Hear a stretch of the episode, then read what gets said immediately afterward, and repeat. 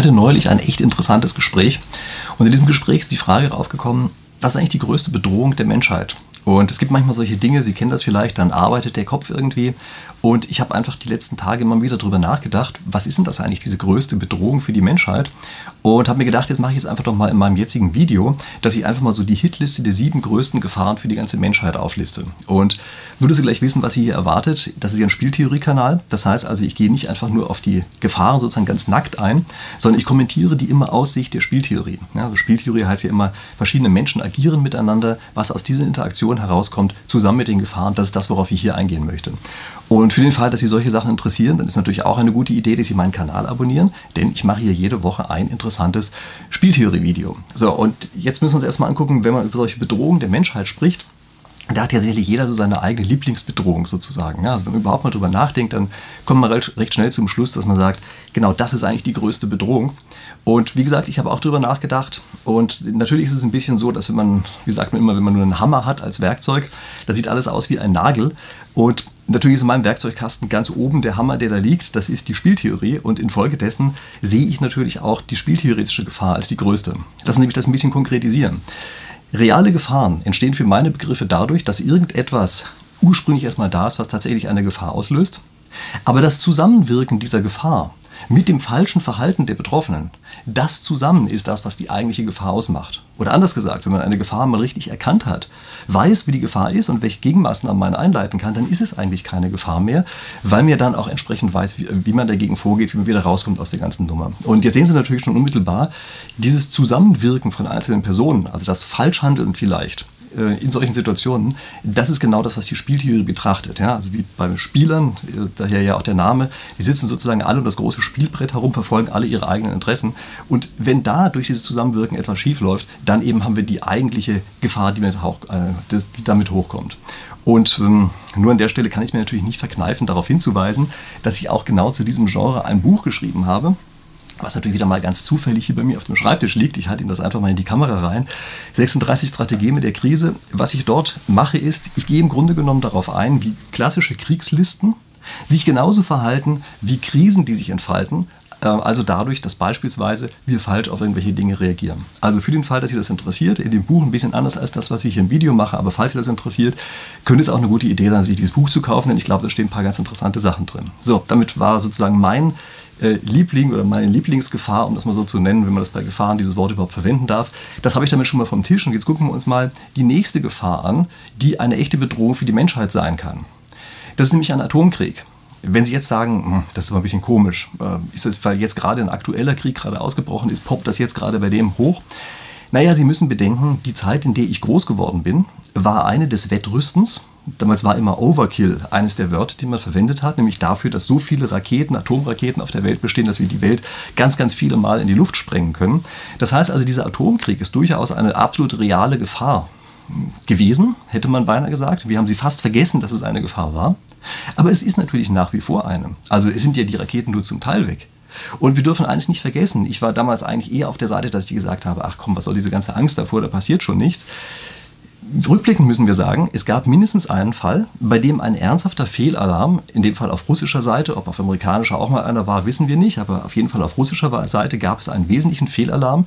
Und zum Glück hat der wachhabende Offizier das als Fehlalarm erkannt und hat gesagt, das ist ein Fehlalarm, da schießen wir jetzt nicht aus vollen Rohren zurück. Ein Glück, denn hätte er es gemacht, wäre von einem Tag zum anderen plötzlich ein Atomkrieg ausgebrochen, einfach nur dadurch, dass ein Fehlalarm stattgefunden hat. Und wir dürfen nicht vergessen, dass es auch heute natürlich eine Proliferation gibt, wie man so schön sagt. Also Atomwaffen verbreiten sich immer mehr auf der Welt. Die Fähigkeit, zu diese Atomwaffen zu bauen und vielleicht auch die Materialien, die man dazu benötigt, das verbreitet sich immer mehr.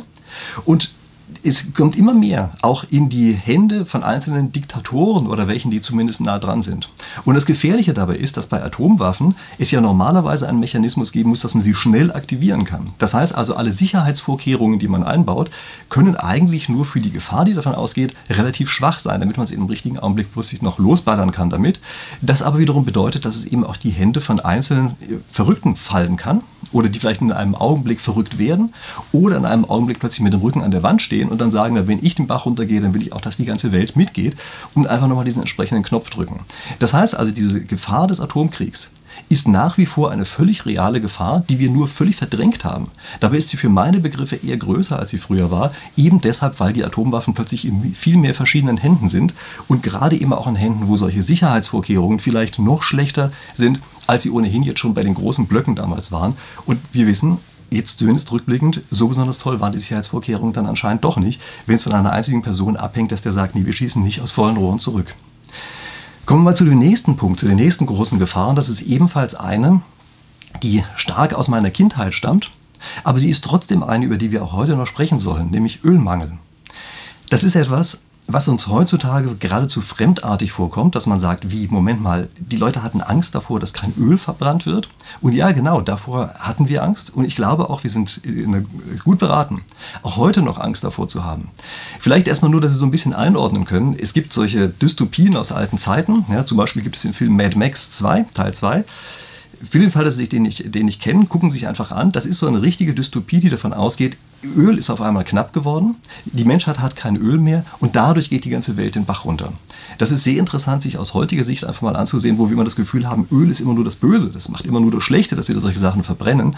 Und wir merken überhaupt gar nicht, dass praktisch unser gesamtes heutiges Leben komplett von diesen fossilen Brennstoffen abhängt und zwar immer noch. Und auch das, was im Augenblick bei Ländern, die aufholen wollen, die Möglichkeit aufzuholen, hängt ganz stark ab von fossilen Brennstoffen.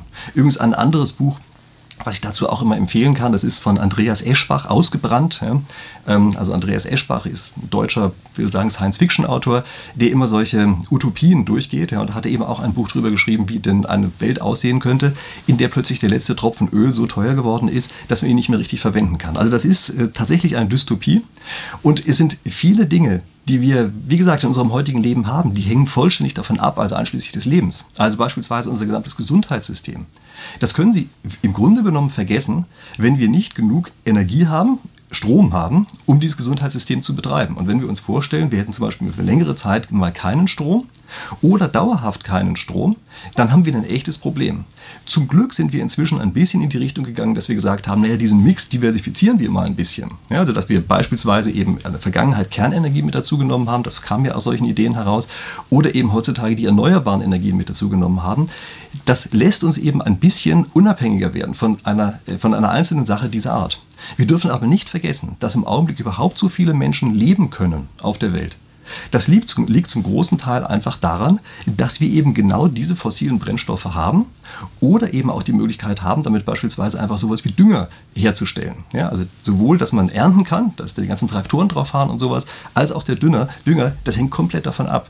Und wenn wir einfach von heute auf morgen kein Öl mehr hätten, dann könnte man also im Grunde genommen einen Großteil der Menschheit abschreiben und ich kann mir eigentlich nicht vorstellen, dass das etwas ist, äh, was man ernsthaft wollen kann, um das mal so zu sagen. Ähm, das Gute bei Ölmangel ist, das ist keine Sache, die plötzlich von heute auf morgen kommt, sondern das ist etwas, was sich abzeichnet und im Abzeichnen, im sich Abzeichnen, können wir entsprechend darauf reagieren. Also dadurch, dass Öl knapper wird, wird es teurer. Dadurch, dass es teurer geworden ist, lohnt es sich, andere Möglichkeiten zu erschließen. Und das geht eben immer stärker dann in die Richtung dieser anderen Möglichkeiten, die wir dort haben. Ja, das ist ja ein, auch ein großer Treiber dafür, dass überhaupt erneuerbare Energien äh, wirtschaftlich werden können. Ja, einfach dadurch, dass eben Öl tatsächlich in irgendeiner Form ja, teurer geworden ist, sorgt es überhaupt erstmal dafür, dass alternative Quellen ähm, insgesamt erschlossen werden und wir auf die Art und Weise eben, wie gesagt, dieses, diesen Mix, dieses Portfolio bekommen, was uns ein bisschen unabhängiger macht von einer einzelnen Energiequelle. Aber wir dürfen nicht vergessen, diese einzelne Energiequelle ist im Augenblick eine, die auch heute noch, immer noch wahnsinnig wichtig ist. Und zwar für das Leben von Menschen. Ja? Also nicht, dass es jetzt heißt, nur so ein bisschen für Luxus oder sowas, sondern ganz klar für das Leben, und zwar wirklich von wahrscheinlich Milliarden von Menschen, äh, ist genau diese Art der Energieform, des Energieträgers unglaublich wichtig. Aber natürlich schließt sich da direkt die nächste Gefahr an, nämlich die der Klimaänderung. Also das ist etwas, was mit diesem fossilen Brennstoff wahrscheinlich ziemlich direkt verbunden ist. Wenn ich jetzt sage wahrscheinlich, dann werden die einen wahrscheinlich aufschreien und werden sagen, was, das ist ja ein, Klimaleugner oder weiß ich was, dass er nicht sagt, das sei 100% sicher. Und die anderen werden vielleicht sagen, was, das ist ja ein großer Verräter, äh, dass er überhaupt davon ausgeht, dass es einen Einfluss haben kann. Ich kann hier wirklich beide Seiten einfach nur zur Mäßigung ähm, auffordern. Wir dürfen eines nicht vergessen beide Seiten argumentieren im Augenblick jeweils mit irgendeinem gearteten Extremszenario. Also die eine Seite erzählt uns immer, die Welt wird auf jeden Fall untergehen, wenn wir nicht in drei Jahren dies und das gemacht haben und dann ist alles zu spät, dann wird auf jeden Fall die Welt untergehen. Wir werden einem großen Feuerball verglühen. Okay, ich übertreibe aber ein ganz kleines bisschen nur. Die andere Seite sagt uns, na, völliger Quatsch, wir können froh sein, wenn wir nicht in eine Eiszeit abrutschen. Ja, dann müssen wir ein bisschen äh, Erwärmung für ein bisschen Erwärmung sorgen, damit diese Eiszeitproblematik nicht auftaucht. Okay, auch hier übertreibe ich ein kleines bisschen. Aber Sie merken schon, wenn wir auf beiden Seiten uns jeweils nur das ansehen, was als Extremereignis auftaucht, mit einer Wahrscheinlichkeit von, keine Ahnung, ein oder vielleicht drei Prozent oder so, dann sprechen wir hauptsächlich über genau die Situationen, die eben nicht die wahrscheinlichen sind. Lassen Sie uns doch lieber über die Situationen sprechen, die irgendwo in der Mitte drin sind. Und in der Mitte ist auch die einzige Situation, in der wir wirklich real noch eine Chance haben, irgendetwas zu tun. Also bei der einen Seite müssen wir sozusagen uns einfach zurücklehnen, gar nichts tun. Bei der anderen Seite wäre es sowieso schon zu spät. Und ich denke, die sind beides einfach keine wirklich validen Handlungsempfehlungen für die Zukunft. Ich habe ja gesagt, die Handlungsempfehlungen, das ist immer das Entscheidende dabei. Das heißt also, ich halte es hier für sehr wahrscheinlich, dass es hier ein Problem gibt, dass wir uns um dieses Problem kümmern müssen und dass wir uns aber auf eine Weise um dieses Problem kümmern müssen, was auch eine Aussicht auf Erfolg hat. Also ich werde da sicherlich auch noch andere Videos dazu machen, aber das ist ganz wichtig, sich bewusst darüber zu sein, dass es nicht einfach nur reicht, wilden Aktionismus zu begehen, sondern dass man hier eben tatsächlich erfolgversprechende ähm, Wege gehen muss. Und ich möchte auch von einem anderen Problem warnen, was wir im Augenblick haben, nämlich wir haben eine Verknüpfung mit bestimmten politischen Positionen. Also wir haben eine ganz klare Verknüpfung, in der es heißt, das eine ist irgendwie hm, rechts, das andere ist hm, hm, links oder gut oder böse oder wie immer man das Ganze bezeichnen möchte. Und das ist einfach Unfug. Die diese Forderung, dass wir eine gesellschaftliche Veränderung brauchen, einen riesigen gesellschaftlichen Umbau, das ist doch etwas, was einfach nur sozusagen als Trittbrettfahrer sich hinten dran gehängt hat an ein reales Problem. Und das ist wahrscheinlich auch der Grund, weshalb es teilweise so wahnsinnig viel Widerstand auslöst. Und dieser Gesellschaftsumbau ähm, ist keiner, der irgendwie Anspruch darauf haben kann, dass es erfolgversprechend ist, ein, ein solches Problem zu lösen. Ähm, ich wurde bei einer Diskussion mal gefragt, ähm, sind denn nicht Diktaturen eigentlich die besseren Möglichkeiten, um der Klimakatastrophe Herr zu werden? Ich finde das eine unglaublich gefährliche und dumme Frage. Denn was lässt einen denn eigentlich glauben, dass ein Diktator gerade genau die Ziele verfolgt, die derjenige verfolgt, der diese Frage stellt? Also ein Diktator zeigen sich doch gerade dadurch aus, dass er eben seine eigenen Ziele verfolgt und nicht irgendwas macht, was gut für die Menschheit ist oder gut für irgendeine andere Person. Was in dieser Frage drinsteckt, ist eigentlich die Idee, wäre es nicht schön, wenn meine Position eine wäre, die man zum Diktator machen könnte. Das wäre vielleicht schön für die einzelne Person, aber eben nicht für alle anderen. Denn es kann sehr gut passieren, dass man auf die Art und Weise in eine völlig falsche Richtung abrutscht und dieses in die falsche Richtung abrutschen plötzlich sozusagen ein viel größeres Problem erzeugt, als das, was man ursprünglich mal beseitigen wollte. Also deshalb kann ich da nur warnen, in eine der beiden Richtungen abzurutschen. Und auch die Warnung nochmal in die andere Richtung.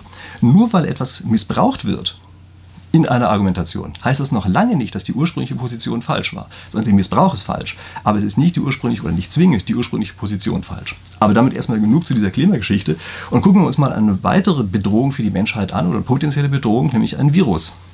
Und wir spulen jetzt die Uhr einfach mal ein bisschen zurück, sagen wir mal so ungefähr 20 Jahre zurück. Zum damaligen Zeitpunkt war klar, dass neue Viren auftauchen werden. Früher oder später war vollkommen klar, dass so etwas kommt. Es war klar, dass sich ein solcher Virus natürlich heutzutage sehr weit verbreitet, sehr schnell verbreitet, einfach deshalb, weil wir über die ganze Welt hinweg schnell reisen oder so etwas. Das heißt also, die Wahrscheinlichkeit für eine weltweite Pandemie war einfach damals verdammt groß. Und es war vollkommen richtig, dass man zum damaligen Zeitpunkt Notfallpläne erarbeitet hat, übrigens nicht gleich, sondern es hat relativ lange gedauert, aber Notfallpläne erarbeitet hat, die dafür gesorgt haben, wie man mit einer solchen Pandemie umgehen kann. War vollkommen sinnvoll, so etwas zu machen. Womit ich nicht gerechnet habe, auch damals und sogar als Spieltheoretiker nicht damit gerechnet habe, das ist, damit, dass damit auch so eine Art Autoimmunerkrankung auftauchen kann. Also in einem solchen Notfallplan werden natürlich sehr drastische Einschnitte äh, geübt und auch äh, vorher festgelegt. Und es wird beispielsweise auch geübt, dass es natürlich Fehlinformationen gibt an einer solchen Situation und man deshalb diesen Fehlinformationen ganz früh Einhalt gebieten muss. Das stimmt. Aber es muss angemessen sein an die jeweilige Situation.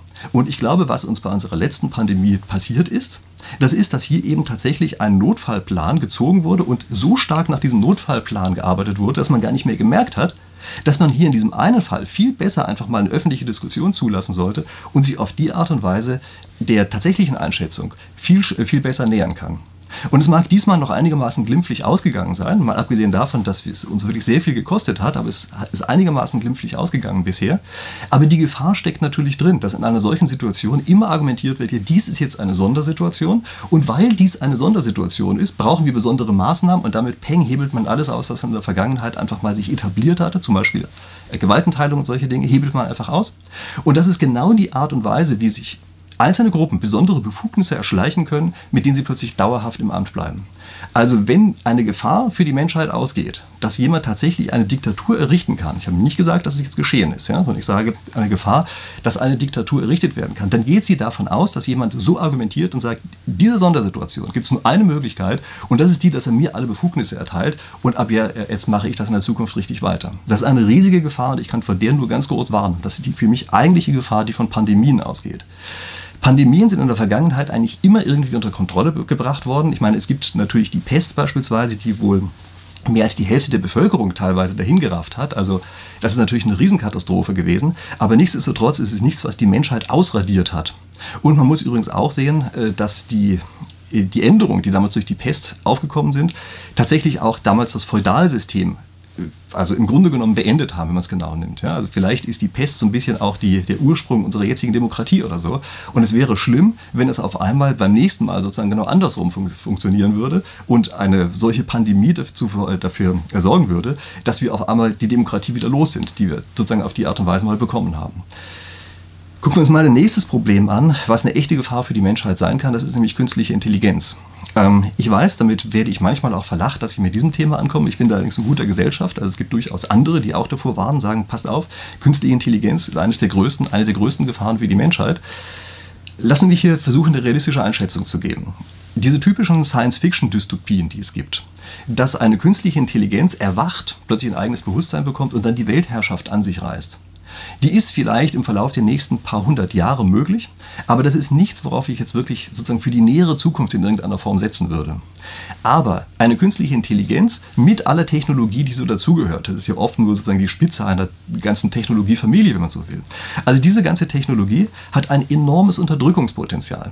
Also man kann Massen damit steuern, man kann Massen damit überwachen. Und China experimentiert ja auch im großen Stil dran rum, wie Überwachung und Kontrolle von ganz großen Massen plötzlich möglich ist. Und sie merken sofort, dass die künstliche Intelligenz selber nicht das Problem ist, sondern wieder eine Gruppe, die sich dieser künstlichen Intelligenz bemächtigt. Und das ist ein für meine Begriffe riesengroßes Problem. Wir unterschätzen das noch vollkommen. Wir gucken teilweise zu stark in diese Richtung, dass wir sagen, könnte es sein, dass hier eine künstliche Intelligenz erwacht und sozusagen uns selber unterjochen will als künstliche Intelligenz heraus glaube ich nicht, dass das die reale, reale Gefahr ist, sondern die reale Gefahr besteht eher darin, dass eben sich irgendeiner dieser künstlichen Intelligenz bemächtigt, einen so starken Vorsprung damit erlangt, dass die anderen keine Chance mehr haben und wir damit eben wieder abrutschen in eine Gesellschaftsform, die wir so einfach nicht haben wollen. Und ich möchte damit mal auf eine weitere hm, Gefahr eingehen, die häufiger mal genannt wird. Also gibt es ja auch entsprechende Filme und sowas dazu. Das ist nämlich ein Asteroid kommt auf die Erde und ähm, richtet hier große Zerstörungen an. Ich möchte jetzt gar nicht darauf eingehen, wie wahrscheinlich das ist, wie gut oder schlecht wir so etwas abwehren könnten. Ich möchte auch nur hier wieder auf eine, sagen wir mal, spieltheoretisch orientierte Idee eingehen, nämlich darauf, dass es auch wieder etwas ist, wo natürlich einzelne Gruppen sagen werden, passt auf, gebt uns die Macht darüber, dass wir ein entsprechendes Abwehrsystem im Weltall stationieren. Und nur durch die Macht, die ihr uns gebt, können wir da diese eine Gefahr Herr werden. Und dummerweise kann man diese Macht, die man auf die Art und Weise abgegeben hat, eben auch für ganz andere Dinge verwenden. Dann stellen Sie sich vor, jemand hat tatsächlich ein solches System installiert, mit dem er also problemlos irgendwelche Asteroiden abwehren kann. Der kann natürlich alles mögliche andere in der, also in, äh, um die Erde herum, also beispielsweise Satelliten, oder eben auch auf der Erde, damit ebenfalls angreifen. Damit sind wir genau bei dem gleichen Problem wie vorher. Wenn man zu viel Macht in einzelne Hände legt, dadurch entsteht normalerweise das Problem und diese ganzen äh, Gefahren, von denen ich jetzt gerade gesprochen habe, die haben das immer als den faden Beigeschmack nebendran, dass sie eben dieses falsche Verhalten der Menschen triggern und dafür sorgen, dass sozusagen die Menschen auf einmal Strukturen zulassen, die sie im anderen Fall nicht zugelassen hätten und die schlecht für sie sind. Ich möchte jetzt noch mal ganz kurz vielleicht so ein paar Sachen erwähnen, die ich nicht erwähnt habe. Also vielleicht werden Sie jetzt sagen, ja, warum spreche ich eigentlich nicht über ein Blackout oder darüber, dass die Nahrungsversorgung zurückgehen könnte, vielleicht auch über die Lieferketten. Warum spreche ich nicht über Nanoroboter und komische Partikelchen, die man neu erzeugt hat und schwarze Löcher, die wir künstlich erzeugen? Naja, das ist zum Teil primär nicht spieltheoretisch. Deshalb spreche ich im Augenblick nicht drüber. Zum anderen Teil ist es einfach auch oft sehr, sehr unwahrscheinlich. Und was hinzukommt, ist, es ist häufig auch einfach ein lokales Problem. Also nehmen Sie beispielsweise mal sowas wie ein Blackout. Ich möchte nicht in einem Blackout leben. Aber es ist natürlich für die gesamte Menschheit betrachtet ein lokales Problem. Selbst wenn es ganz Europa betreffen würde, wäre es für die Menschheit betrachtet immer noch ein lokales Problem. Und es wäre damit sozusagen keine Bedrohung für die gesamte Menschheit. Aber für den Fall, dass Sie sich für solche Sachen interessieren, schreiben Sie mir gerne in die Kommentare unten rein. Ja, denn das sind durchaus auch Dinge, bei denen ich glaube, dass es interessant ist, darüber zu sprechen. Aber da müsste ich wissen, ob das jetzt was ist, wo Sie sagen, das ist interessant oder sagen, nee, Gottes Willen, machen Sie mal lieber ein paar andere Themen hier. Und jetzt wollen Sie natürlich einer kurzfristigen Bedrohung ausweichen, nämlich dass Sie vielleicht schlechten Content angezeigt bekommen. Da kann ich nur einen Tipp geben. Abonnieren Sie meinen Kanal, wenn Sie es nicht schon getan haben. Wenn Sie schon abonniert haben, gucken Sie nach, ob die Glocke aktiviert ist. Und ansonsten kommentieren Sie gerne dieses Video und sagen Sie mir, wie Sie eigentlich die Gefahren dieser einzelnen Punkte einschätzen, die ich hier genannt habe. Und natürlich nicht vergessen, wenn Sie die Zeit überbrücken wollen, bis endlich mein nächstes Video rauskommt, dann ist das hier die Lektüre der Wahl, ja, die 36 Strategien mit der Krise, in denen ich eben auch darauf eingehe, wie falsches Zusammenspiel äh, mit Krisensituationen dazu führen kann, dass man eben am Ende in einer schlechten Situation drin ist. Okay, und ansonsten, ich wünsche gute Unterhaltung bis zur nächsten Woche, denn Sie müssen jetzt eine Woche lang ausharren, bis wir uns hier in aller Frische wiedersehen. Bis dahin.